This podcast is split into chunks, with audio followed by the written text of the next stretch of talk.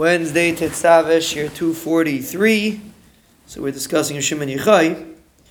And when he came out of hiding, Sir Pinchas ben Yair, which is actually interesting, it's a big shaila if Pinchas ben Yair was the father-in-law of Reb Shimon Yochai or the son-in-law of Reb Shimon Yochai. But it seems to be from the way the Gemara puts it that he was the son-in-law of Reb Shimon Yochai. Reb Pinchas ben Yair is mentioned not so many times in Shas, but whenever he's mentioned, he's mentioned in connection to Nisim.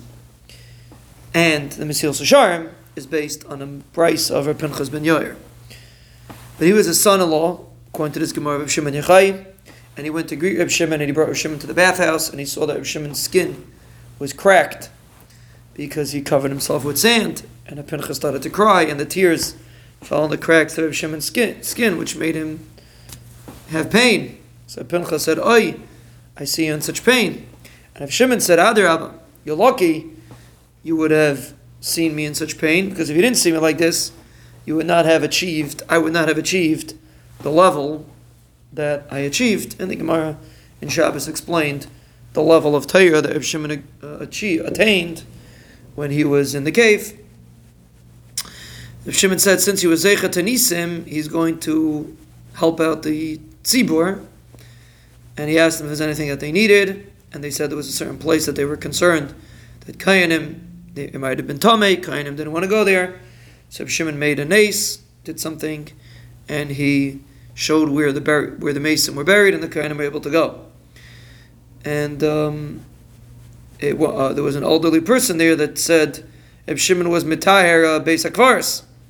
Basically, he was questioning what Shimon did, and if Shimon looked at him, and he, the Gemara says he died. Wasn't uh, proper the way the person responded. Chazal seemed to say that that person was one of the Chachamim, so it was a tain on him that he didn't stand up for Reb Shimon. Then Reb Shimon went out to the marketplace and he saw Yehuda ben Gerim, the person who caused the whole story, not Chas v'shalom caused the whole story, but he was the shliach that the Rebbeinu Shalom sent. And Reb Shimon said, "Is he still in the world?" And he looked at him and he turned into a pile of bones. And the reason why he turned into a pile of bones, we actually discussed in the Arachayim Shiurim is because every person has a little bit of kedusha.